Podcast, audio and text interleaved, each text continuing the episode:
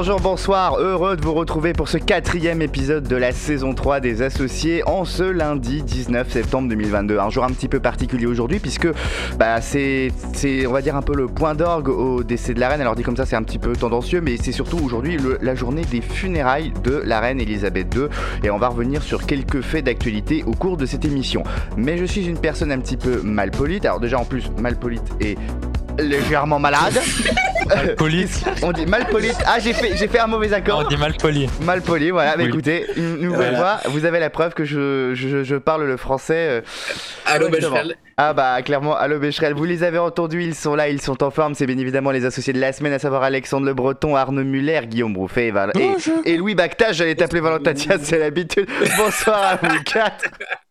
Bonsoir, c'est Valentin Diaz. Comment allez-vous? On va appeler la polite. Ah. Euh, les fautes de français, c'est gentil ou c'est méchant? Non. Alors, je m'excuse. C'est Très gentil. très méchant. Ah, il y a un débat. On, on va peut-être relancer l'octogone, je dis pas. Alors, je m'excuse par avance pour ma voix, car la semaine dernière, vous le savez, nous avons enregistré une émission dans des conditions plus que épouvantables. Enfin, j'ai enregistré une émission dans des conditions plus qu'épouvantables à Berlin, où le Wi-Fi était nul à l'hôtel. Le réseau 4G fonctionnait, mais le Wi-Fi était vraiment catastrophique. Et euh, on peut pas dire que j'avais une qualité de ouf. euh, et il se trouve que l'hôtel était très bien, mais il chauffait un peu trop le matin, donc j'étais obligé de mettre la clim. Le problème, c'est que les alternances clim, froid, chaud, froid, chaud, ça fait pas du tout du bien à la gorge, et donc euh, j'ai cette voix un petit peu rocailleuse, mais j'espère que vous l'apprécierez. Ah bah ça, c'est ça, hein, faire des gorges profondes. Et voilà, et je vais juste rajouter cette phrase, ce qui se passe à Berlin reste à Berlin, mon cher Alexandre. On a un programme assez chargé, donc on va pas perdre de temps. Je tiens juste à signaler qu'on a une refestigation en fin d'émission, le retour de la refestigation, qui va nous parler justement de la reine Elisabeth. Mais alors, moi j'ai pas compris, parce que moi sur le conducteur, de ce que j'ai compris, c'est couverture médiatique et point de vue critique à travers le monde. C'est à la fois précis et très large. Alors il y a une petite explication peut-être avant qu'on commence cette émission? Oui, simplement euh, la, couverture médiatique euh, de, tout ce qui s'est passé depuis euh, près d'une semaine au sujet du, lycée de la Reine et une vue un peu plus critique, notamment au niveau de, plus précisément de l'Afrique, puisque un certain nombre de, personnes en, ont, en ont parlé et ont, remis sur le devant, on va dire, de, la scène certains euh, sujets un peu plus, on va dire, traumatiques entre la monarchie britannique euh, et l'Afrique, puisqu'il ne faut pas oublier que euh, la, reine, de par la longueur de son règne, a connu ben, l'empire britannique et les différentes indépendances tout au long des années 50, 60 et 70. Eh ben très bien, ça sera. heureusement que heureusement que t'as dit Guillaume qui- qui- qu'on n'avait pas beaucoup de temps parce que cette phrase était presque aussi longue que le règne de. Bah, on n'a pas beaucoup de temps. Attends, attends. Cette phrase était aussi longue que. enfin, Non, euh, non, ouais, on n'y pense ouais, même ouais, pas. ouais. On enchaîne avec la suite. Quoi? Quand? Quoi? Où? Ta gueule, ta gueule. Le qui, quoi, quand, où. Ah bah oui, c'est vrai que Guillaume, toi tu découvres pour la première fois le jingle du, du qui, quoi, quand, où, puisqu'il n'existait pas, euh, enfin il n'était pas dans cette forme-là à l'époque où tu l'as découvert. Qui, quoi, quand, où, je vous fais deviner un fait d'actualité à mes associés et euh, sur lequel ils ne doivent répondre uniquement qu'à ces quatre questions. Qui, quoi, quand, où. Juste, Oui, je viens de me rendre compte, ce jingle, oui. on dirait un jingle de France 5. C'est vrai. Non, non, c'est vrai. C'est vrai que. Voilà, c'est tout ce que j'avais à dire. J'ai j'ai ouais. terminé ma présence dans l'émission. Je vous souhaite une bonne semaine. À la semaine prochaine. Ciao.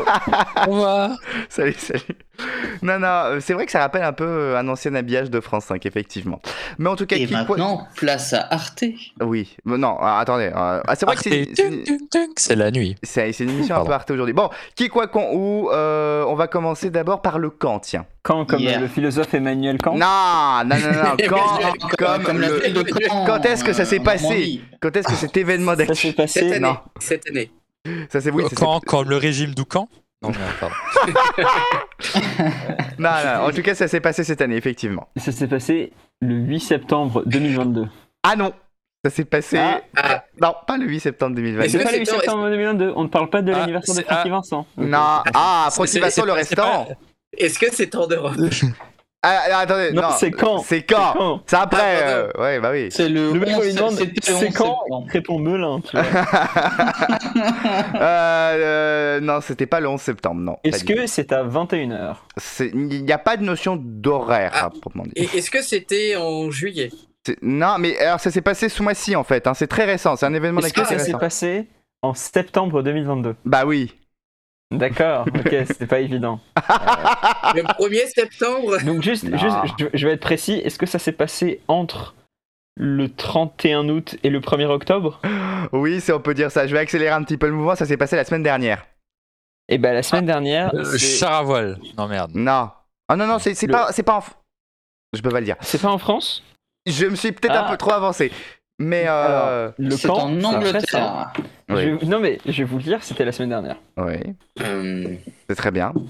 Bah voilà, donc on peut passer à une autre question maintenant. Non, j'aimerais qu'on soit un tout petit peu plus précis quand même. Et dans bah la- lundi, mardi, mercredi. Mercredi Voilà, Non, allez mercredi. Euh, Donc on a la date, c'était mercredi dernier, 14 septembre. Je vous demande le quoi Parce que le Ah bah, où et le le quoi qui, vous avez trouvé tout de suite.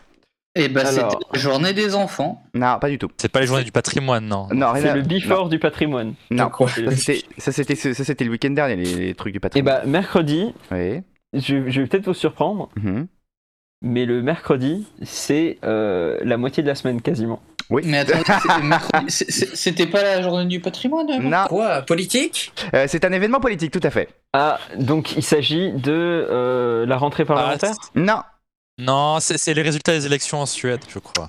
Euh, oui, tout à fait. Donc, qui Et bah, Bah, c'est euh, Magdalena, Magdalena Anderson. Anderson. Et donc, ça se passe où en Suède. Suède. Eh ben voilà, vous avez trouvé, effectivement. Et oui, Alors, juste, Oui. j'ai un problème Guillaume. c'est quoi? Parce que ton quoi, Oui. c'est le résultat des élections en Suède. Alors, c'est pas tout à fait ça. Le quoi précis, c'est devant les résultats définitifs qui donnent le bloc des droites en tête avec trois sièges d'écart sur le bloc de gauche, la première ministre suédoise a concédé la défaite et a annoncé sa démission. Ça, c'est la réponse complète que j'ai sur mon script.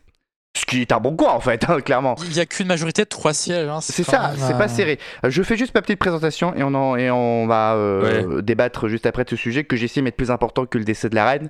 euh, parce que, mine de rien, c'est quand même une sacrée tendance Oh, de fond. les fachos. Ah, bah oui, fachos. Parce que la semaine dernière, effectivement, la Suède s'est rendue aux urnes pour renouveler son parlement et après 8 ans de gouvernance à gauche plutôt compliquée, elle choisit l'alternance dans un mouchoir de poche. En effet, l'écart entre le bloc de gauche et le bloc de droite était si faible qu'il a fallu attendre la proclamation des résultats officiels trois jours après.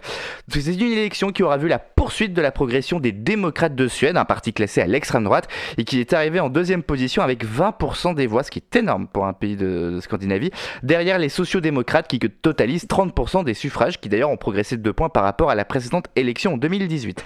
Néanmoins, l'élection législative en Suède étant à la proportionnelle, car oui, la Suède est un pays normal, pas comme la France, le jeu des alliances et des coalitions est nécessaire pour pouvoir l'emporter, et à ce jeu, la coalition des partis de droite donc l'emporte avec 176 sièges contre 173 pour celle des partis de gauche, et donc une élection qui a été marquée aussi par une forte présence des thématiques défendues par le parti de Jimmy Åkesson, à savoir l'immigration et l'insécurité, mais également par la dissolution du cordon sanitaire entre les démocrates de Suède et la plupart des partis de droite, les modérés en tête, le plus grand parti de droite classique du pays. Et oui, c'est des, des résultats qui, j'allais dire, font à peu près froid dans le dos, parce que pour la première fois en Suède, un gouvernement, enfin, c'est pas dit encore que les démocrates de Suède entrent au gouvernement, mais en tout cas, clairement, ce clairement, euh, c'est la première fois en tout cas que euh, qu'il y a une digue qui a pété en Suède, où les partis de droite, alors pas tous les partis, je crois qu'il y a le parti centriste qui s'est euh, qui s'est un peu divisé sur la question, mais en tout cas le principal parti de droite, donc les modérés, qui, pour pouvoir conquérir le pouvoir, a, a complètement renié le cordon sanitaire et a dit mais moi j'ai besoin des démocrates de Suède. Euh, mais je crois que du mémoire que le parti du centre fait partie du bloc de gauche, je crois, de mémoire. Euh, Ils sont plus avec le Oui, bloc de gauche Pour le cette bloc de élection. droite. Ah. Mais ça fait un bout de temps le- Enfin, pendant longtemps, ils étaient dans le bloc de droite. Mais Jusque, avec- jusque 2018, l'élection 2018 inclus. Et il y a eu un revirement d'alliance des centristes, enfin du parti du centre qui est plutôt un parti agrarien qui est parti centriste, et les libéraux qui ont quitté le bloc de droite pour euh, soutenir sans y participer euh, le gouvernement de Stéphane Neufen du Parti social-démocrate, qui lui était allié avec le parti de gauche et les Verts.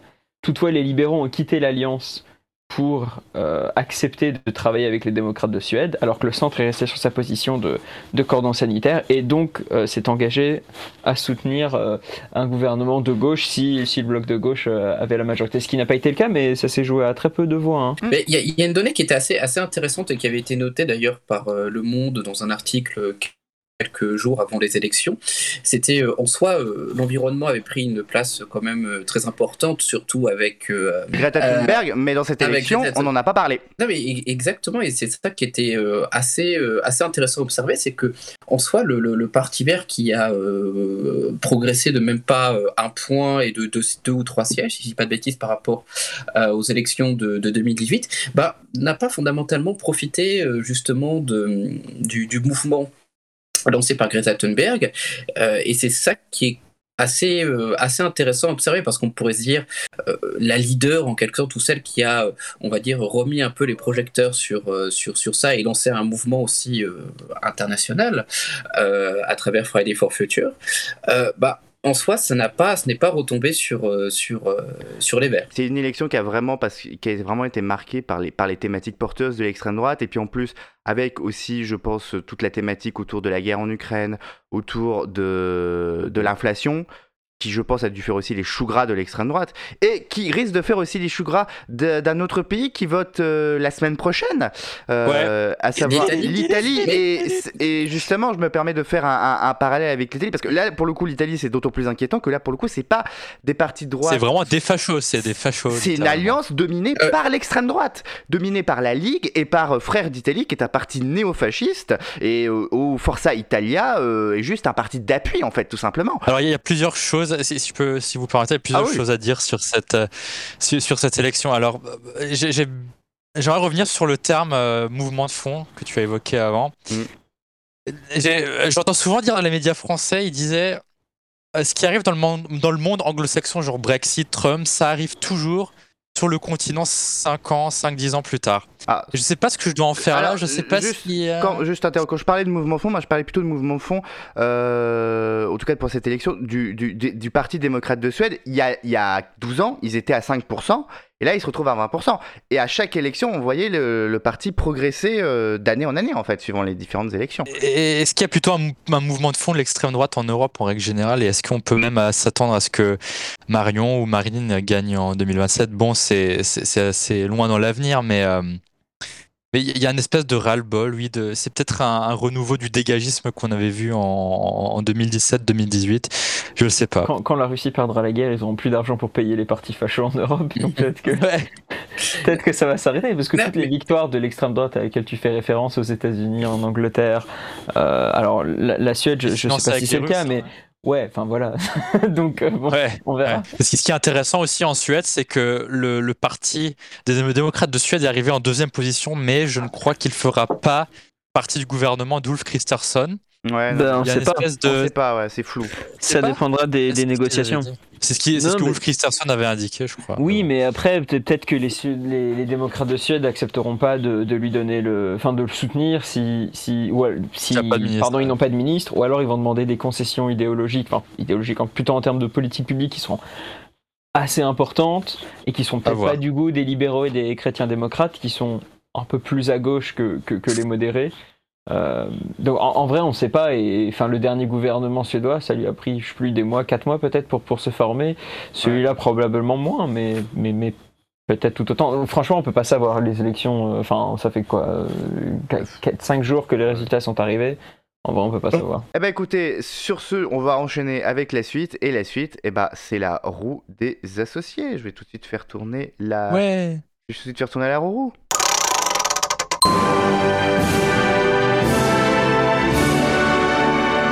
Ah Le fameux God Save the King et non plus God Save the Queen. Et oui, parce que ça a changé maintenant. J'ai pris deux trois faits un peu intéressants concernant la, euh, on va dire le, règne d'Elisabeth. Alors il y a que deux trois questions, hein, je vous avoue. C'est histoire de marquer le coup surtout. Euh, voici donc ma première question. Si Elisabeth II a été couronnée le 2 juin 1953, quelle est la date de son accession au trône? C'est pas le 26 février 1952 52 Ah, c'est pas le 26, mais effectivement, c'est en février 52. C'est le 2 février 1952. Le 22 Non, ni le 2, ni le 22. Le 17. Le 16. Non. Le 2 février. Attends, c'est Bah, quoi on va faire- oh, oh, C'est plus. Faire Non, bah, après. bah, le 6 alors. j'en sais Oui, c'est le 6. Bah voilà, Ah. 26. Ça vient de là le 26. Exactement. Oui, non, c'est le C'était 6 bien février. six, dans C'est le l'histoire. 6 février 1952 à l'âge de 25 ans.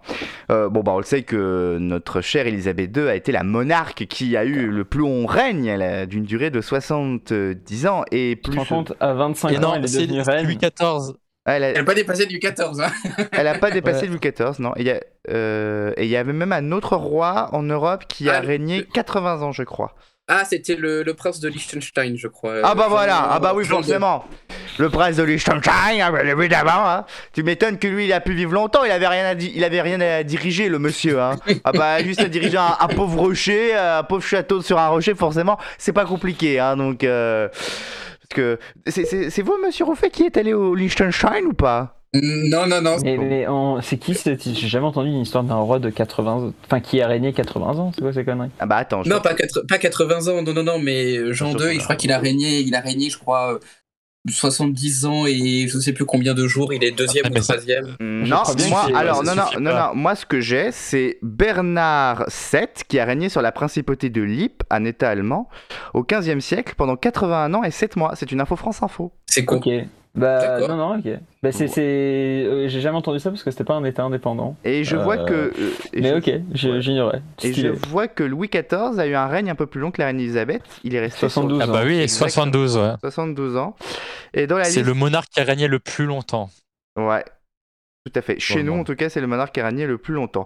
Je sais que c'est le rêve d'Emmanuel Non, Macron. dans le monde entier. Dans le monde Dans le monde entier. Ah non, dans le monde entier. Dans le monde entier, c'est Bernard. euh, c'est Bernard. Non, Oui, mais non, c'est. Enfin, c'était pas un souverain. Ah, il non, était sous l'empereur euh, du Saint-Empire romain germanique. D'accord, ok. Il dit que oui. Mais les, ah, trois, oui, c'est c'est Louis Bah, XIV, écoutez, euh, la C'est compli- compliqué les systèmes de royauté. Excusez-moi, je ne suis pas habitué. Moi, je suis vous connaissez français. ma- Vous connaissez ma passion pour Internet. Oui, tout à fait. Et bah, Ah oui. et Ah bah, ouais, du- le du débit, coup, en fait, il y a quelqu'un qui a régné plus longtemps que Bernard VII. C'est Sobuza II au Swaziland. Entre 1899 et 1982, ça fait 82 ans et 254 jours. 30 000 jours. Quoi le, le, roi- le roi de Swaziland est mort Il est arrivé. Attends, ça veut dire que ce mec est arrivé, donc, si je comprends bien, euh, euh, sur le trône à l'âge de, de 5 ans, en fait. Il est arrivé au trône à l'âge de, alors que je regarde très bien, 5 mois et demi. Non, t'es déconne? Non, non, je gagne pas Wikipédia, Internet, euh, vous pouvez vérifier. Ça, ouais.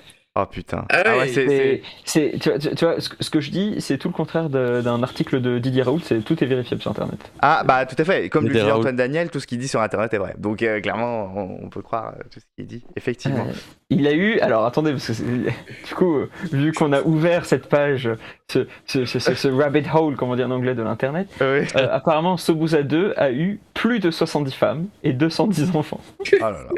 Ah, une, une des dernières, en plus, une des dernières monarchies absolues au monde encore aujourd'hui, euh, Swaziland. Ou Iswantini pour euh, être plus précis. Il a eu 210 enfants. Ouais, pour ceux qui se euh, demandent c'est quoi une ah, monarchie absolue, regardez l'Arabie Saoudite et vous aurez votre réponse. Voilà, voilà. Ouais. Ah, Bon, par contre, c'est- c'est assez triste. Euh, 200, 210 enfants, mais seulement euh, 180 enfants ont passé euh, la petite enfance. Ah, Putain. ah, Putain. Donc, il, Ça, donc je crois que 30, je- c'est il pas, la, a eu c'est pas la 30 population enfants du. Swaziland. Ah oui, C'est pas la population du Swaziland quand même. Et apparemment, à sa mort, il avait 1000 petits enfants. monsieur. Oh mon dieu Oh le cauchemar Ah bah, Ah, on, a, on, a rempli, on a rempli toute la population du Swaziland. Là, je crois que c'est juste les. En fait, ils sont tous frères et sœurs. Putain, vous imaginez l'endogamie qu'il qui doit y avoir C'est. Bah, Ouais, juste, euh, ça change non, mais- plus du Nord-Pas-de-Calais. Hein. En vrai, on Ah dit ça au, au Swaziland, il y a 1 million de personnes, donc Ah oui, 1% quand même. de la population. Ouais, bon, ça va. Ouais, bon. C'était C'est la famille royale. Ouais, mais ça veut dire que t'as quand même des chances de tomber sur ta sœur quand tu tombes amoureux. Si tu Vous saviez qu'en en, en- en Islande, en Islande, il n'y a pas de, il y a pas de nom de famille. Et du coup, ils ont une espèce de site où tu dois aussi la meuf que tu dragues, tu regardes si c'est pas avec ta cousine. En fait. Bah, c'est les fameux euh, ça. Ouais, c'est ouais, c'est ça. C'est exactement ça. tu sais juste que la, son, son père c'est Olaf et tout. Voilà, c'est. Par voilà, j'ai dit une connerie. Hein. Personne n'a remarqué, j'ai dit 1% alors que c'est 0,1%. hein. Ah bah écoute, écoute, on n'est pas les Euh, experts des chiffres. n'a hein. pas remarqué, c'est qu'on s'en branle. Aussi, c'est vrai, aussi. Mais c'est Alexandre qui nous avait publié sur notre conversation privée euh, que le- les finances publiques recherchent. Que, je tiens à vous dire que si vous avez un niveau bac plus 3, vous pouvez passer le concours des finances publiques. Euh, alors, Alexandre ne veut pas le faire, c'est dommage, je ne comprends pas. Mais euh, si jamais vous êtes intéressé pour intégrer Bercy, sachez qu'il recrute. Ah. Voilà, je vous le dis. Il suffit juste d'avoir une licence, ça suffit. Et de, et de savoir connaître Excel et les tableaux croisés dynamiques. Parce que ça, c'est très important, les tableaux croisés dynamiques. Je ne saurais pas vous expliquer qu'est-ce que les tableaux croisés dynamiques parce que moi-même, je ne sais pas comment ça marche. Deuxième question. Si le nom du plan suivant le décès de la reine se nomme London Bridge, comment s'appelait le nom du plan suivant le décès du roi consort Ah putain, je- j'ai- Ah, j'avais lu. Tower Bridge. Co- Comment tu dis, Louis? J'ai dit Tower Bridge. Non, pas du tout. Non, bah London Bridge, c'est le plus vieux pont de Londres. Ouais. Et donc le prince Philippe, il était d'origine grecque. Donc c'était probablement Opération Mykonos.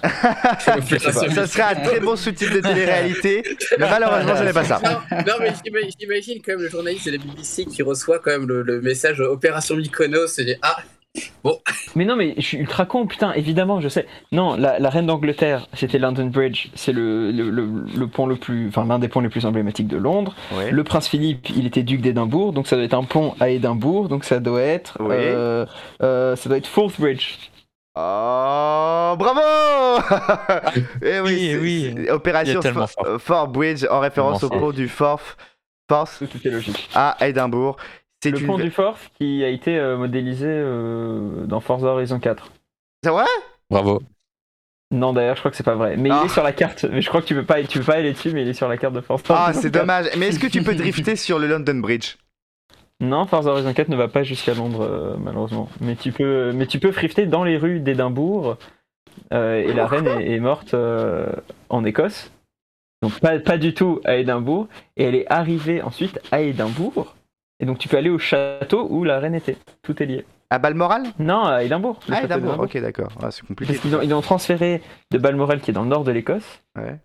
pas loin d'Aberdeen, à Édimbourg, dans le château d'Édimbourg. Ah oui, d'accord. Donc, elle donc, donc, donc, donc, si bah, je elle a fait une tournée, hein, Guillaume. Elle a fait, Ouais, elle a ouais, fait non, une tournée. Hein. c'est- c'est Bah, bien tu, compris. tu vois la tournée d'adieu de Johnny Hallyday Ah, c'est ouais, bah ouais, je vois très bien. Ouais, tu multiplies ça par 5, effectivement. Non, mais c'est ce que je dis. Elle, elle s'est offert une, elle s'est offert une, une tournée, une tournée funéraire euh, à travers le pays. C'est- Je, crois que, je crois que la, la mort de Johnny, c'était l'opération Harley Davidson et de... moi, moi, moi, je regrette. Moi, vous savez que c'est mon, c'est un de mes plus grands regrets dans la vie de pas pouvoir assister au, de pas avoir pu aller à, à l'église de la Madeleine et à avoir assisté aux obsèques de Johnny, parce que ce jour-là, Ah. malheureusement, j'étais invité à Disneyland. Donc, euh, c'est une vraie histoire. Ça, c'est le truc le plus, le plus duchonesque que j'ai jamais entendu. Non, mais c'est vrai en plus. Après, Et en plus, euh, ce jour-là. beaucoup de. Non, mais en C'est- vraiment le truc de Euh, beauf. Honnêtement, j'ai beaucoup de respect pour toi, Guillaume Duchon, mais on s'en branle totalement. Mais, Non, mais coup, attends. quand- quand- Attends, attends, parce qu'en plus, ce jour-là, ce... ah, avec la voix que j'ai. Oh, c'est Mickaël, salut.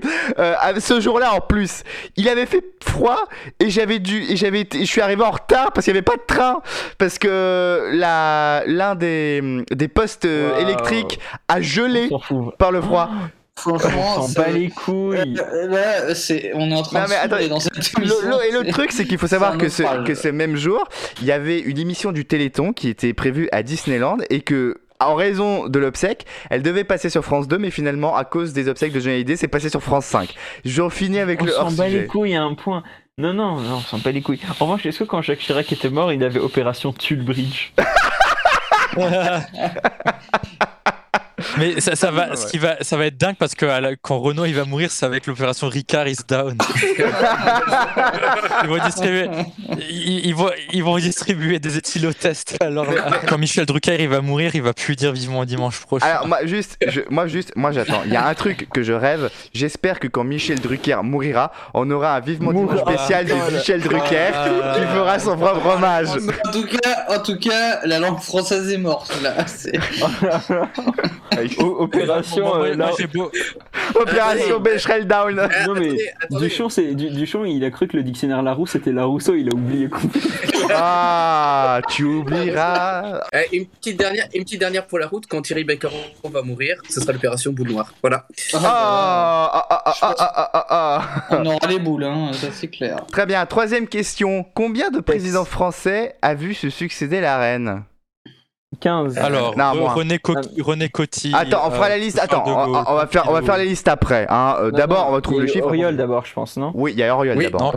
Il y a Auriol? Attends, bah, ça fait Ah ouais. Auriol, Coty, Mhm, De Gaulle, Mhm. euh, Pompidou. Mhm. Pompidou, Giscard il est mort Mitterrand. d'ailleurs. Giscard, Ouais. Mitterrand, Ouais. euh, Chirac, Ouais. Sarkozy, Hollande. Il n'y a, y a, eu personne après Hollande. non, 10 du coup.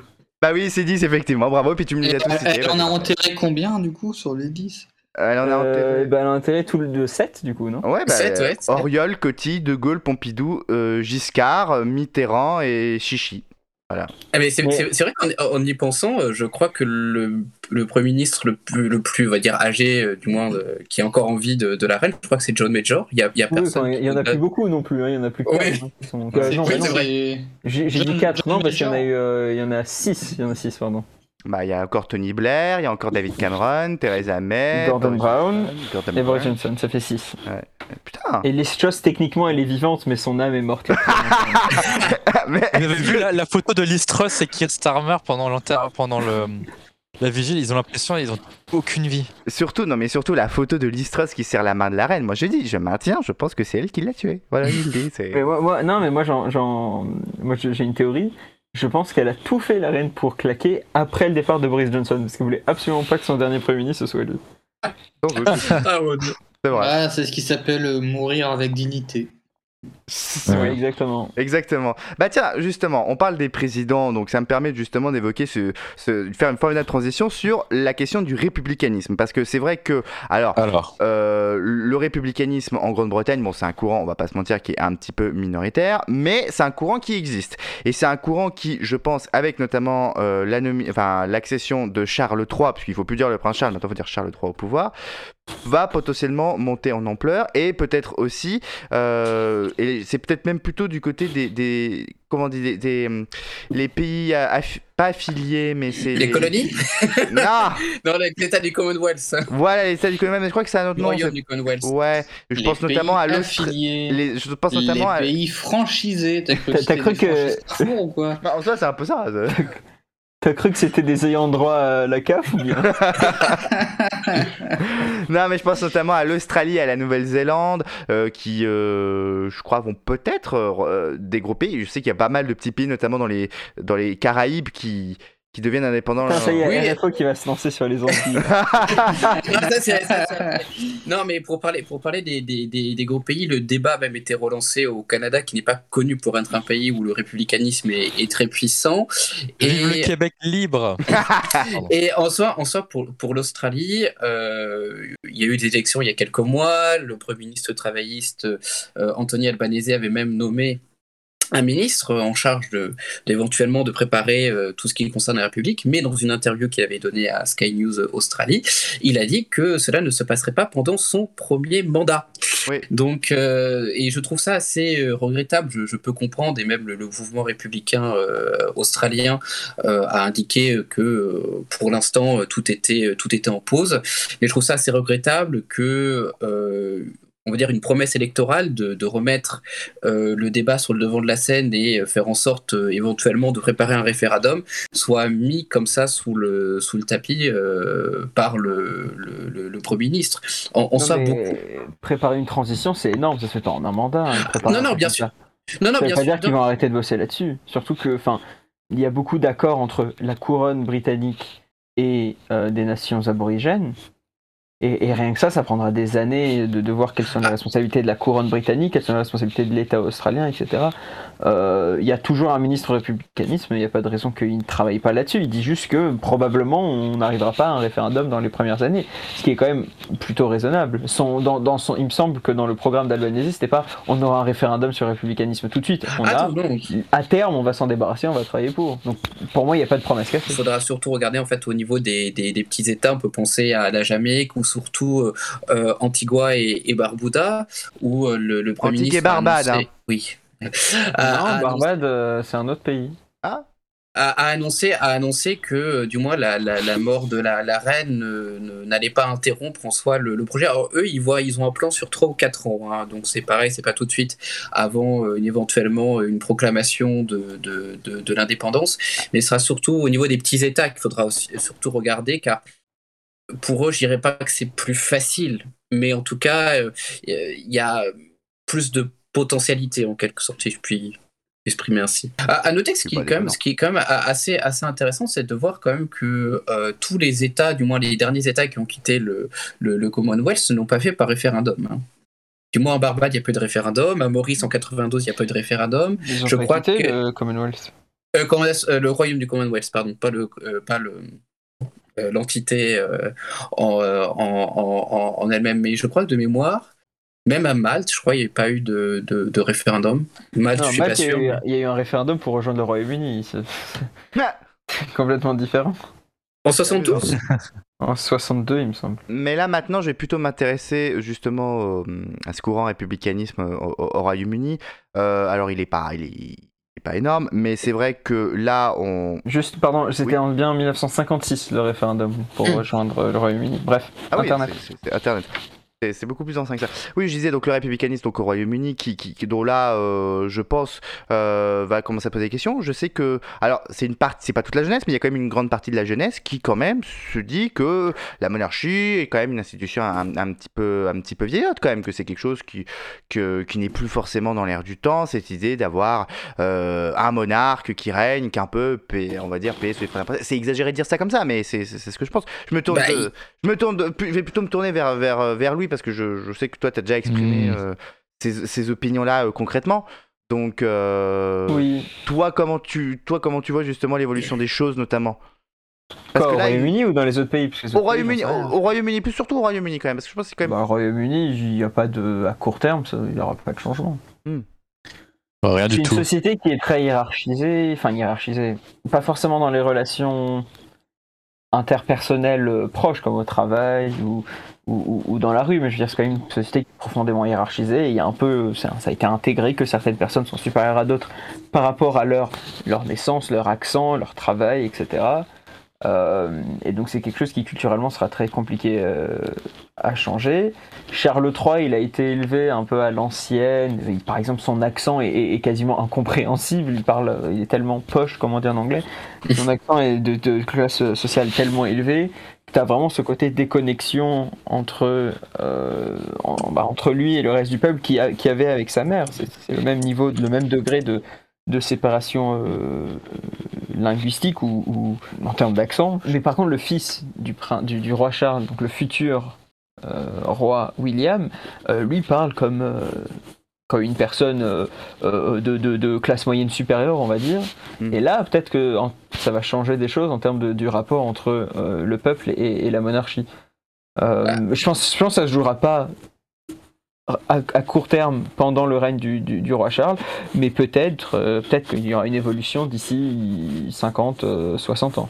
Après, est-ce que c'est pas aussi le parce qu'il y a eu y a eu plusieurs euh, comment dire personnes qui ont qui ont exprimé et qui malheureusement ont été ont été arrêtées, ce qui est assez scandaleux. D'ailleurs qui ont exprimé fortement leurs opinions républicaines et même des mettant des pancartes bah, je suis, je suis, je suis, enfin, c'est quelque chose qui, je pense, ne durera pas longtemps. C'est juste une, sorte de panique, euh, une panique de la part de, policiers euh, liés aux événements en cours. Mais oui, il y a eu des personnes qui ont été arrêtées, pas pour avoir exprimé euh, de manière forte ou non, non, juste avec des pancartes en écrivant, mm. enfin, des pancartes qui portaient les inscriptions Not my king, pas mon roi. Certains portaient des mm. pancartes blanches et ont été arrêtés. Alors ils ont été relâchés très rapidement. Oui. Hein. Donc c'est pas la Russie. En Russie, tu te fais arrêter pour un papier blanc et après tu vas en tôle. non, là c'était. Mais, mais oui, c'est très inquiétant. Euh, mais de l'autre côté, je, je, ne pense pas qu'il y ait un plan derrière oui, non, euh, le roi Charles ou le gouvernement pour. Euh, pour arrêter les, les, républicains. Mais, mais oui, ça montre qu'il y a depuis, c'est ça date de, de post-Brexit hein, notamment, mais il y a une tendance en Angleterre à une, une restriction de, la liberté de, parole, restriction de la liberté académique, de liberté d'expression, euh, que ce soit sur les sujets environnementaux, sur les sujets de, patriotisme. Et quand même, l'adversaire de Truss proposait d'interdire euh, les expressions anti-britanniques sans dire ce que ça voulait dire. C'est-à-dire potentiellement, si moi je disais du mal de Brexit, je pouvais aller en tôle. Enfin, il y a un climat qui est peu rassurant, mais bon, sur le républicanisme, je pense que ça, ça, a, duré une semaine et ça ira pas plus loin. Il y a une chose qui est assez intéressante parce que je, quand, très rapidement, quand j'ai vu ces, ces, ces, différentes personnes s'exprimer, ça m'a fait penser à une autre monarchie européenne où aussi il y a, la question républicaine se pose, mais pas très importante, mais du moins aux Pays-Bas où lorsqu'il y avait eu la transition entre la reine Juliana et la reine Béatrix, aussi, en 1980, il y a eu de, fortes manifestations en faveur de la République contre, contre, la, contre la monarchie et qui avait été un peu plus, un peu plus massive. Et après, par la suite, la question de la République s'était plus vraiment posée et revient un peu doucement, mais du moins est encore très minoritaire. Voilà. En vrai, les Anglais, ils s'en foutent. Hein. Non, mais je veux dire, au bout d'un moment, c'est ça. Les, les, Anglais, en... ouais, ils s'en foutent. Hein. on, sent que t'es un petit peu dépité. mais... Non, non, enfin, peu importe, en vrai, c'est assez neutre. Il hein. n'y a pas de. Beaucoup de gens veulent garder la monarchie parce que ça a toujours été comme ça et n'ont pas d'avis euh, très fort là-dessus.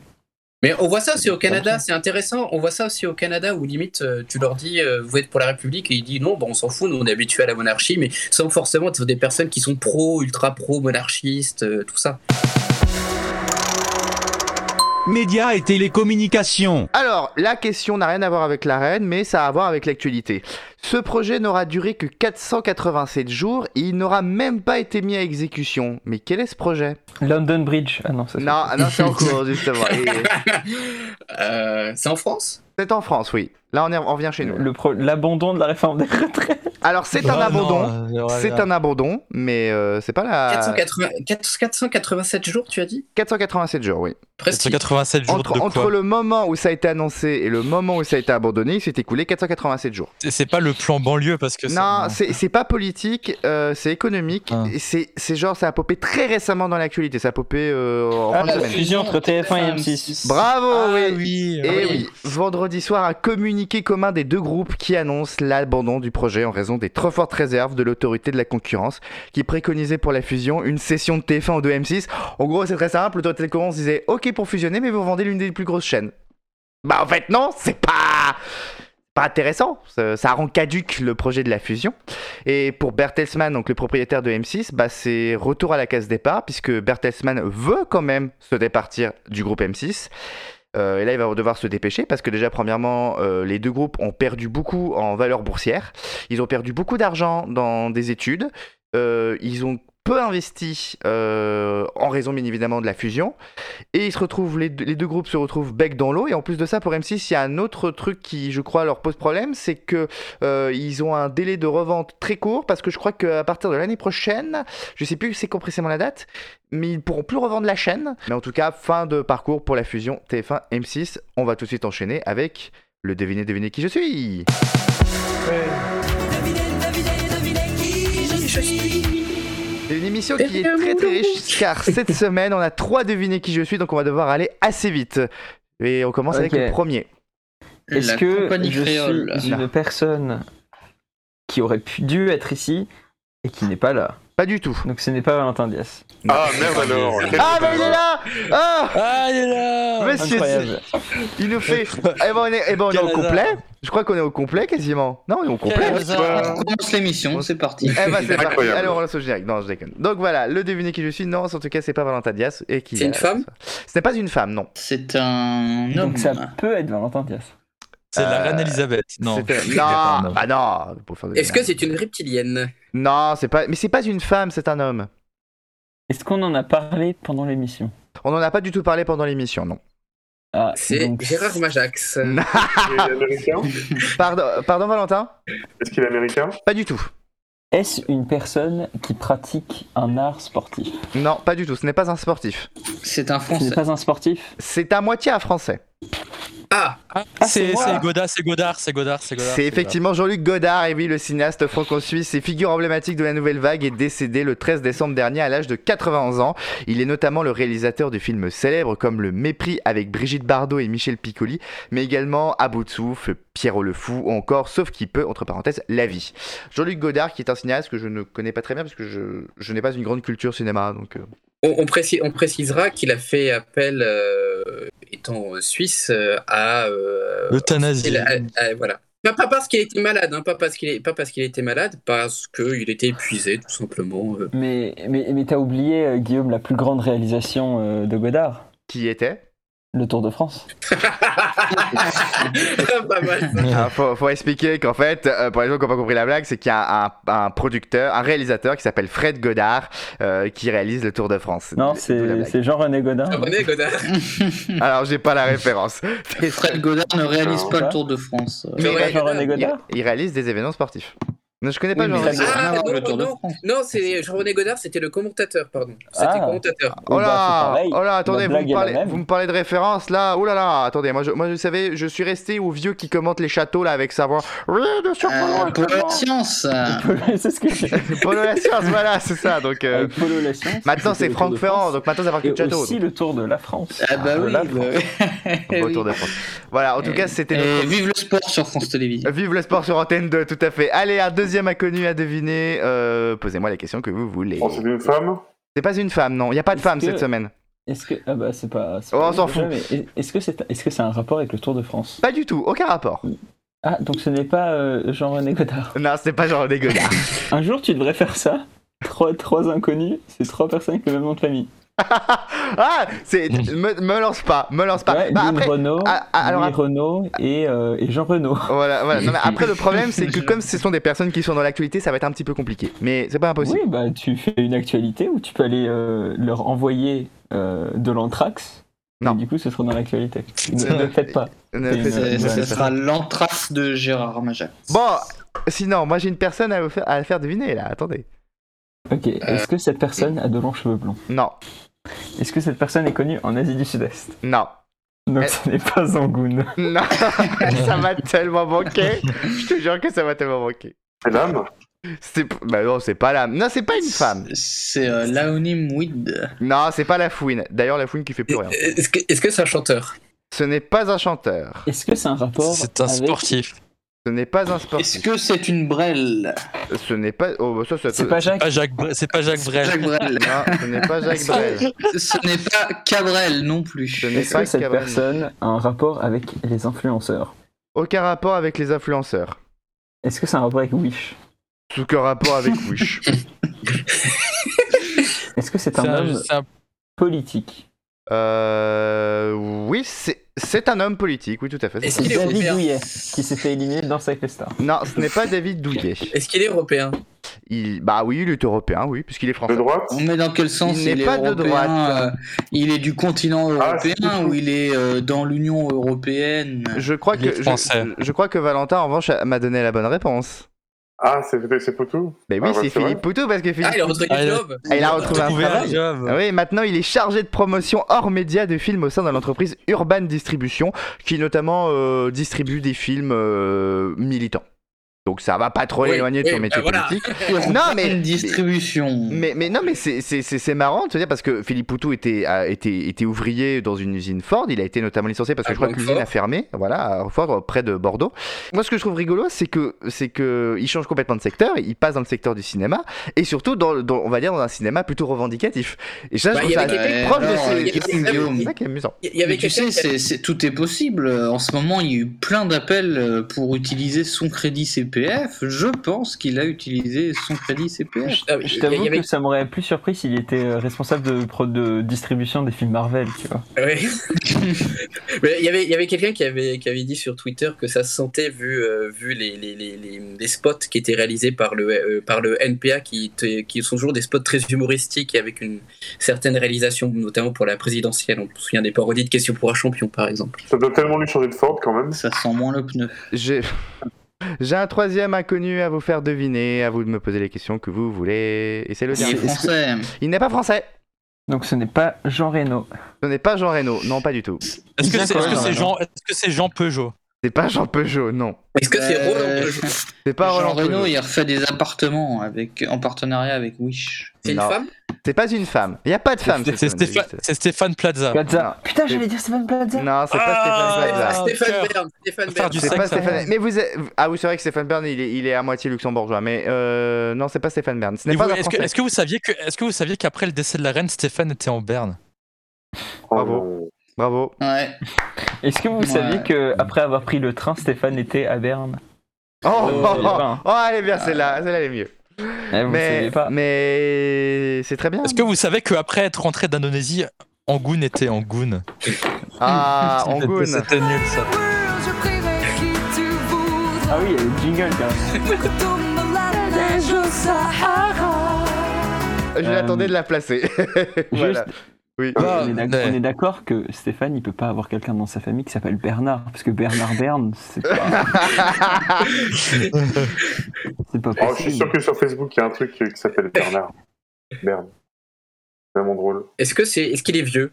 Euh, non, il est, ah, il est plutôt jeune. Hein. Il est Ah ouais plutôt. Il est plus. Attends, il est plutôt. C'est un jeune, politicien. C'est un jeune. politicien, tout à fait.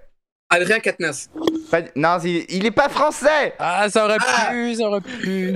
Euh, Euh, il est plutôt jeune. Il est plutôt Non, il est jeune. Plutôt jeune. Il est plutôt jeune. Ah, il est plutôt jeune. Ah ouais, C'est Justin. Trudeau. Est-ce que c'est Euh, est-ce que c'est le, le, che- le chef des Sweden des, des démocrates de Suède donc j'arrive pas Non, c'est pas. Jimmy, c'est Non, pas Jimmy Åkesson, euh, non pas du tout. Est-ce que. C'est Ok. Jimi Hendrix. Non plus, bah, mais on est dans, on est- est dans le registre politique, hein. Est-ce qu'il est en guerre? Euh, non, il n'est pas en guerre. Ah, Mais il est jeune, il est jeune, hein, il est pas, il est pas ah, que Bah, Volodymyr Zelensky, il est jeune, hein, en vrai, hein, euh, je pense. Ah, Il est jeune. hein. Ouais, donc. C'est Oui. Trudeau. Non, c'est pas Trudeau. c'est pas Trudeau, mais on n'est pas loin. Jean Bidon? C'est Polièvre, Pierre, Pierre, Po- Voilà, c'est Pierre ça. Poivre et sel, là, ou je sais pas quoi. C'est Pierre. Poilièvre, effectivement. Homme... oui, Pierre Poilièvre, homme politique canadien originaire d'une famille francophone de la province du Saskatchewan, c'est fou. Pierre Poilièvre a été désigné chef du Parti conservateur du Canada dès le premier tour avec près de 68% Ah ouais, des voix. 68, 68%. Ouais, ouais, Charest, il a fait 68% des voix, battant aisément l'ancien Premier ministre québécois Jean Charest, et non pas Jean Charest. Et ancien chef progressiste conservateur. Ouais, mais bon, Oui, aussi, ça va vite devenir, euh, quand il sera sous la pression, ce sera Pierre Poinlier. Hein. Non, non, ah bah, attends, attends, parce que euh, justement, je vais vous lire la description parce que ce Pierre Poilièvre, ce n'est pas n'importe qui, c'est quelqu'un qui incarne une ligne très à droite du spectre politique au Canada, qui s'était montré proche du mouvement des camionneurs à l'hiver dernier et qui a quand même présenté des positions assez tranchées sur la Banque du Canada. Il appelait, je crois, à la fermer, à remplacer la monnaie par du Bitcoin. Et il a, Et- il a Attends, j'ai pas fini. il a- Les mesures sanitaires, euh, il était très clairement anti-mesures sanitaires, euh, Covid, et d'ailleurs, en ça, il a un pote qui est actuellement en élection, à savoir Eric Duhem, au Québec, et, et surtout, il s'est exprimé, il a dit des trucs complètement fous, il avait dit qu'il n'enverrait pas ses ministres au Forum international de Davos, avec un gros sous-entendu complotiste quand même derrière. C'est un, c'est un- c'est un phénomène, hein, ce petit Pierre, Ah, ce Pierre des- Poilièvre. hein. Poilièvre, euh, Poilièvre qui avait, qui avait, je crois, euh, traité le gouverneur de la Banque du Canada de, de neuneu ou je sais Ah, plus. Il avait. c'est euh, ça. Ah oui, c'est fort. Non, non, mais, mais en tout cas, euh, bon, au-delà justement de, de, de ces positions-là, il faut savoir que c'est quelqu'un qui est, on peut qualifier clairement de populiste, mais c'est aussi c'est quelqu'un qui, euh, je dirais, je pense que c'est quelqu'un qui, à mon avis, va réussir là où, je sais que ça va pas parler à beaucoup de monde, mais quelqu'un comme un, un politicien canadien qui s'appelle Maxime Bernier n'a sans doute pas forcément totalement Ah oui. réussi euh, à capter, on va dire. Il faut. Euh, C'est qui? C'est le fils de Michel Bernier? non, ma- alors, Maxime Bernier, en fait, c'est un politicien qui était au Parti conservateur du Canada et qui euh, a créé son propre parti qui s'appelle le Parti populaire du Canada et qui est un parti qu'on peut clairement qualifier d'extrême droite. Raciste, complotiste, d'extrême droite. c'est un un euh. Euh, ouais, Zemmour vite fait, euh, et qui s'est qui s'est illustré, qui, qui surtout a enregistré des bons très imp- enfin, a, quand même une progression relative dans les sondages. Ils- Ils ont pas de siège, mais il a quand même une progression relative dans les sondages, notamment parce que il était euh, l'un des partis politiques qui s'était opposé aux différentes mesures sanitaires au sein du Canada. Il a quand même passé, je crois, de 1% en 2019 à euh, 5% en 2021 quand Il même. faut, faut se dire, il faut dire aussi que, et beaucoup de journalistes canadiens l'ont noté, c'est qu'en soi, le Parti conservateur était déjà prêt et que euh, lors de, de- d'une des précédentes courses, donc il a vu s'affronter Andrew Scheer qui a, qui a gagné et Maxime Bernier, au bout du 13e ou 14e tour, l'écart était très faible. Et en soi, ça s'est joué à rien que Maxime Bernier euh, gagne, c'était en 2014, si je ne me 2016. trompe pas. 2016, pardon. Voire même 2017. Donc, ce qui fait, ce qui fait qu'en soi, le parti était, était déjà prêt. Mais on voit que la victoire de Poilièvre a quand même pas mal agacé un certain nombre de membres qui sont plus progressistes conservateurs, qui étaient plus, on va dire, plus à gauche en quelque sorte que Ouais, le ou- parti conservateur. ou même des, des gens du Parti conservateur qui ne partagent pas forcément un point de vue radical. Voilà, en tout cas, bah, sur le ce, on va, je vous propose d'enchaîner avec la suite. Et la suite, c'est quoi? Eh bah, c'est la refestigation de Monsieur Rouffet. C'est la refestigation. De nouvelles enquêtes des grands Bim Badom. sous profond des sujets inutiles. Mais oui, on va parler de Ta la... gueule. Et donc, vous allez nous parler de la reine, de sa couverture médiatique et des critiques qu'on peut euh, faire à la reine, notamment en Afrique. Bien évidemment, le décès de la reine a fait euh, la une de l'actualité euh, à travers euh, le monde. Pas une chaîne de télévision, euh, du moins d'information, euh, en parle. Il y a même des, plateaux sur place euh, devant Buckingham Palace. Et ce qui est assez intéressant, c'est de voir un peu les, différences qu'il peut y avoir en termes de, de traitement médiatique euh, entre, du moins, des directs sur BFM TV typiquement, où au bout d'un moment, bah, on radote un peu, hein, c'est un peu les, les, les, les, mêmes informations, les choses dites dix mille fois sur la reine, jusqu'à ce que les intervenants disent des anecdotes personnelles dont, on va dire, tout le monde se fout. Mais ce qui est le plus intéressant, c'est de voir du côté de la, de la BBC, il y a eu un article du Guardian qui est, euh, qui est paru euh, ces derniers jours, et qui parlait notamment des plaintes qui ont été reçues à la BBC. Euh, pour ceux qui s'en souviennent, il y a un peu plus, il y a déjà plus d'un an, au moment de la mort du prince Philippe en avril 2021, la BBC avait reçu près de 10 000 plaintes à l'époque euh, de personnes qui avaient euh, critiqué euh, la couverture de la mort et des obsèques du prince Philippe. Et la BBC a rendu public le chiffre des plaintes qu'elle a reçues sur la couverture actuelle, qui n'est pas terminée bien évidemment, du décès de la reine. Et le chiffre est significativement pardon, plus bas, puisque on n'est qu'à 670 plaintes en tout reçu par la BBC, euh, qui explique d'ailleurs que euh, euh, globalement, sa couverture des obsèques et de tout ce qui entoure le décès de la reine a été assez appréciée.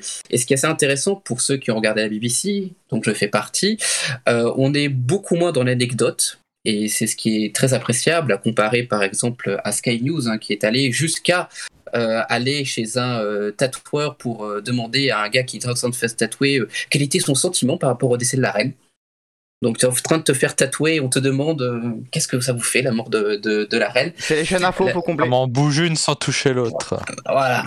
Et la BBC, la BBC ayant choisi un traitement beaucoup plus, plus simple et on a pu le voir même dans les autres chaînes d'information des autres pays du Commonwealth qui ont plus ou moins euh, traité euh, longuement euh, le décès de la reine, comme ABC News en Australie, RDI au Canada ou CBC News Network. Et donc c'est vraiment intéressant de, voir comment c'est traité et les points de vue aussi de, chaque pays qui permet de faire une transition aussi par rapport à un point de vue plus précis, puisqu'on disait que la reine en quelque sorte était pleurée un peu partout dans le monde et notamment en Afrique. Beaucoup de personnes ont mis en avant le fait que la reine, de par son long règne, a, eu une relation très particulière avec les pays d'Afrique. Il faut dire que lorsqu'elle est montée sur le trône, euh, l'empire colonial euh, britannique existait encore et qu'une bonne partie des colonies africaines euh, britanniques étaient encore dans l'empire britannique et qu'elles sont devenues indépendantes progressivement. Sauf que bon nombre d'observateurs et notamment de journalistes africains ou même d'intellectuels africains ou de personnalités politiques africaines ont été un peu à contre-courant aussi euh, de, ce, euh, de ce discours, euh, montrant une facette beaucoup plus sombre de pas forcément de la reine Elisabeth, mais en soi de l'institution de l'institution monarchique et du fait que durant les indépendances, elle n'a pas été forcément un très grand soutien face au mouvement d'indépendance qui a pu avoir notamment au Ghana, au Kenya. Kenya, pays où la reine Elisabeth d'ailleurs avait appris euh, le décès de son père, on peut passer pêle-mêle notamment euh, euh, le soutien au Biafra, qui était une république sécessionniste du Nigeria nouvellement indépendant ou à la répression des Mao Mao au Kenya.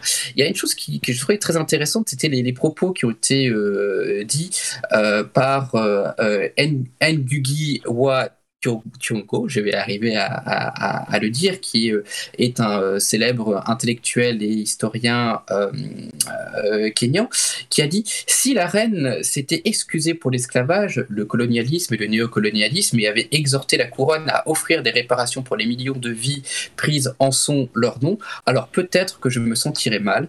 En tant que Kenyan, je ne ressens rien. Ce théâtre est absurde.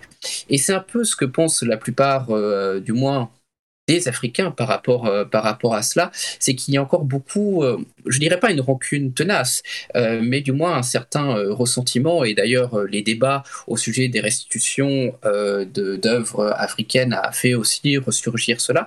Donc c'est intéressant de voir que sans forcément être dans une haine aveugle ou dans un euh, crachat sans argument, pourrait-on dire, euh, certaines personnes en Afrique, même en Afrique du Sud aussi, hein, ont été beaucoup plus timorées dans, leur, dans leurs avis et ont été beaucoup plus euh, critiques. Et je trouve ça euh, assez intéressant aussi de, de, bah, de, remettre tout simplement en avant euh, ces, euh, ces, questions sans forcément euh, manquer de respect à, à, la reine. Très bien, merci beaucoup Guillaume pour cette très bonne refestigation.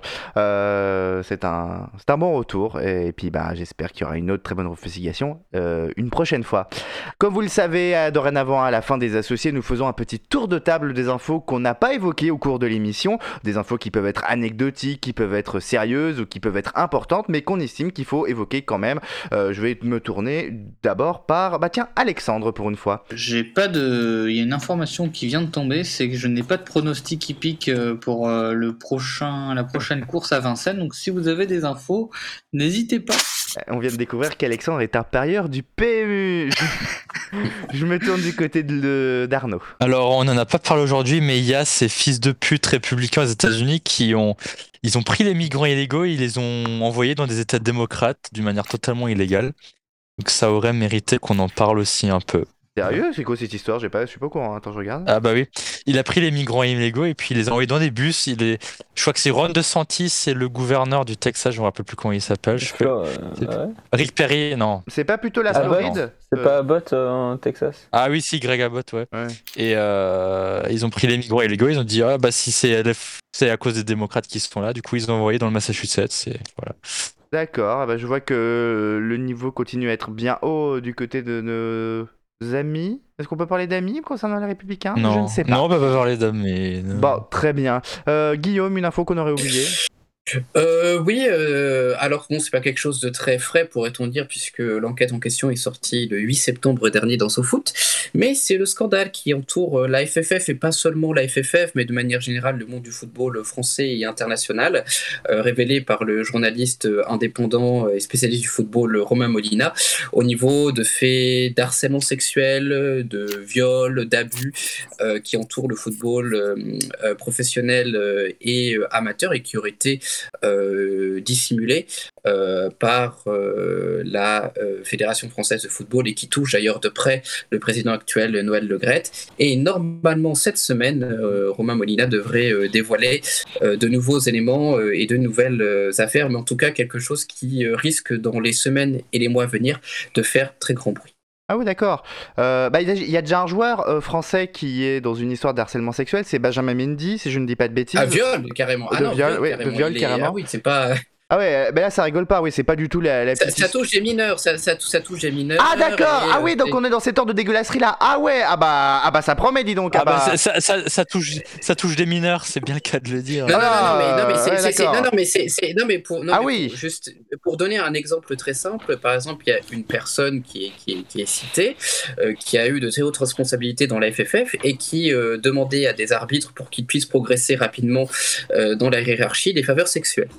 Voilà. D'accord. C'est un exemple, c'est un exemple parmi tant d'autres, mais il y a tellement d'affaires que voilà. Et en tout cas, je conseille à ceux qui ont l'occasion de lire le dernier numéro de, de SoFoot, euh, de lire le, le, dossier qui est vraiment, vraiment euh, extrêmement intéressant et qui montre en soi que euh, le monde du foot est beaucoup plus pourri qu'on ne le pense.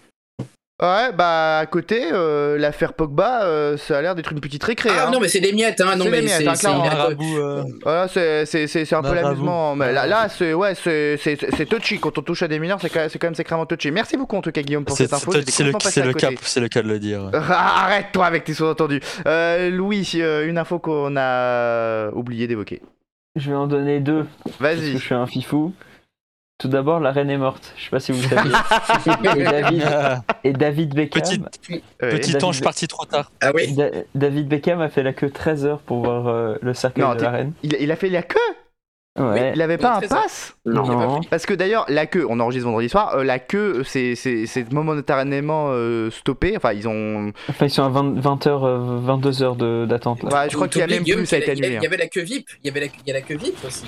Et il y a 13 heures dans la queue VIP. Bon, enfin bref. Ouais. Mais David Beckham, il n'avait pas la carte passe, donc. Euh... pas, 13 heures, pas 13 heures. Non, il a passé 13 heures dans la queue normale, mais il y a une queue pour les VIP. Beaucoup oh. plus rapide. Ah bah, ah bah dis donc, il, il avait. À, à moins peut-être qu'il voulait être au contact des gens, je ne sais pas. Mais enfin bref. Et donc ta deuxième info, Louis? Euh, les, les, Russes ont, ont, bombardé New York. Ah bon? Oui, il y a une ville qui s'appelle New York dans l'oblast de Donetsk en Ukraine. et les Russes l'ont bombardé. Alors ça, pour le Et coup, j'aimerais fait- j'aimerais avoir un, un- un screenshot de l'info parce que ça, ça m'intéresse beaucoup. Euh... là- Ok, je te l'enverrai si tu veux.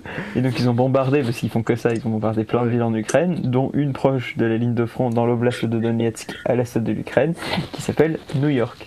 D'accord, ok. Et évidemment, les Ukrainiens ont retrouvé, mais euh, j'ai envie de dire Pikachu surpris.jpg, Oui, des crimes de communes, des traces de torture, tout ça dans la ville d'Izium, qui a été euh, récupérée par l'armée ukrainienne la semaine dernière. Exactement. Euh, dégueulasse. L'armée, l'armée ukrainienne qui d'ailleurs a fait une grosse progression, euh, a récupéré du terrain.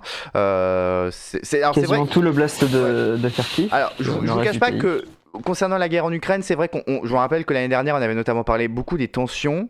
On avait un peu parlé du dé- au moment du déclenchement de la guerre en Ukraine. C'est vrai que j'en parle beaucoup moins parce que c'est un sujet qui est quand même évoqué très largement dans les autres médias et je considère que c'est pas forcément la peine d'en rajouter. Mais c'est très bien quand même d'y revenir dans cette séquence-là. Je pense que c'est justement la séquence appropriée avant peut-être d'autres gros, d'autres gros bouleversements. Mais euh, bah, il y a quand même un gros bouleversement qui est en train de s'installer, c'est que la Russie est vraiment en train de se prendre une branlée.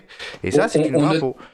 Pe- Petit petit chiffre, on notera d'ailleurs qu'il y a des chiffres qui sont parus sur les pertes matérielles de la Russie et la Russie a perdu au bas mot près de 40% de son parc de chars. C'est 40%. énorme. Non, mais c'est énorme. Oh, putain. Chiffre confirmé, hein, c'est pas un truc, non, non, 40%. Bah non mais vous, vous savez les États occidentaux arment beaucoup l'Ukraine Oui. Euh, Ah. et, et donc parmi les plus grands fournisseurs euh, de l'Ukraine militairement, et en quatrième la Pologne, en troisième le Royaume-Uni, en deuxième les États-Unis, en premier la Russie évidemment. C'est beaucoup euh, de munitions, de tanks, de véhicules et autres systèmes technologiques euh, pour l'Ukraine. Donc c'est bien au moins ils sont fair play, ils, ils partent avec un avantage, mais du coup ils donnent quand même des armes aux Ukrainiens, donc c'est plutôt cool. Ah, ça c'est vraiment drôle, effectivement. Donc, C'est bra- bravo, je, je dis bravo, l'opération militaire spécial. spéciale. Ouais. Qui est en elle est spéciale comme ton cousin qui fait une classe euh, pour enfants surdoués. Ah. HPI. C'est vrai, c'est- vrai que c'est une. bon, Bah bon, on devrait pas trop rire parce qu'on sait pas ce qu'on peut peut-être se prendre dans la gueule, nous. Euh, parce qu'en plus, ça sais pas, com- ils envoient, ils envoient des missiles, ils, les- ils- ont lancé quatre missiles hypersoniques, soi-disant les, les missiles inarrêtables, les. Russes. Ouais. Trois ont atteint l'Ukraine malheureusement, euh, mais il y en a un qui a atteint la Russie, c'est-à-dire qu'ils se sont envoyés sur Ils se sont, ils se sont autoken. Ok. Donc, ce, qui est, ce qui est incroyable dans cette guerre, c'est que malgré toutes les atrocités et les crimes de guerre Oui. qui sont commis et la souffrance du peuple ukrainien, on peut quand même en rire. Et ça, c'est merci euh, la Russie. Merci la Russie. Et puis un grand bravo à l'Ukraine qui, quand même, résiste comme un diable euh, à ces Roscoff. Et on termine par Valentin, s'il a une petite info qu'on n'a pas évoquée dans cette émission. Un poste Amigo à 100 euros, ça vous dit? C'est c'est une vraie info, ça? Oui. Oui. Valérie Pécresse qui menace en fait de- d'augmenter de 25 euros le. Ah, ok, d'accord. C'est parce que. Ouais. Euh, ça, ça peut vous pendronner, les gars. hein. Moi, ça me concerne pas puisque le oh, bah, oh, bah, je m'en fous. hein. Moi, je, moi, je pollue avec ma voiture et je profite de la réduction de 30 centimes. Ah bah attends, Exactement. allez, oh, allez, je, mets- je mets du gasoil Ah, dans ouais. le 807 et... Non, en vrai, en- en- en vrai, j'exagère, mais je pense que pour beaucoup de gens, la réduction de 30 centimes, elle, est quand même, elle, elle doit quand même soulager. Euh, Ah bah oui. voilà. Surtout que l'essence, elle est à 2,20€ en Allemagne. Oui, bah oui, récemment, ouais, c'est vrai. Elle est... Non, elle est pas à 2,20€, elle est aux autour de 2€, mais elle est pas à 2,20€. Et du coup, le pass Navigo augmenterait, mais euh, quid du pass sanitaire? On n'entend plus parler, c'est un peu bizarre. C'est vrai. Ah, si, ma grand-mère, elle m'a dit Hé, tous anti-Covid, je peux le désinstaller? Je fais Bah, je sais pas. Peut-être. Comme par hasard. La huitième vague arrive.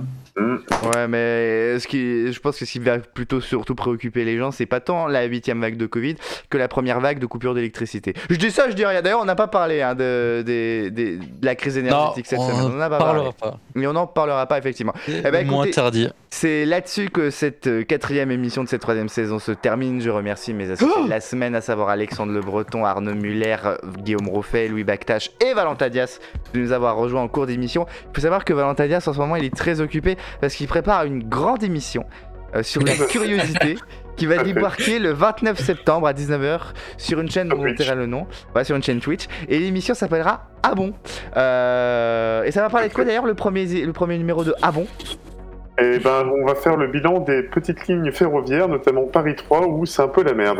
D'accord, ah bah, c- eh bah ça risque une d'être très intéressant. ça. T'as déjà, des- t'as déjà des noms d'invités ou pas encore?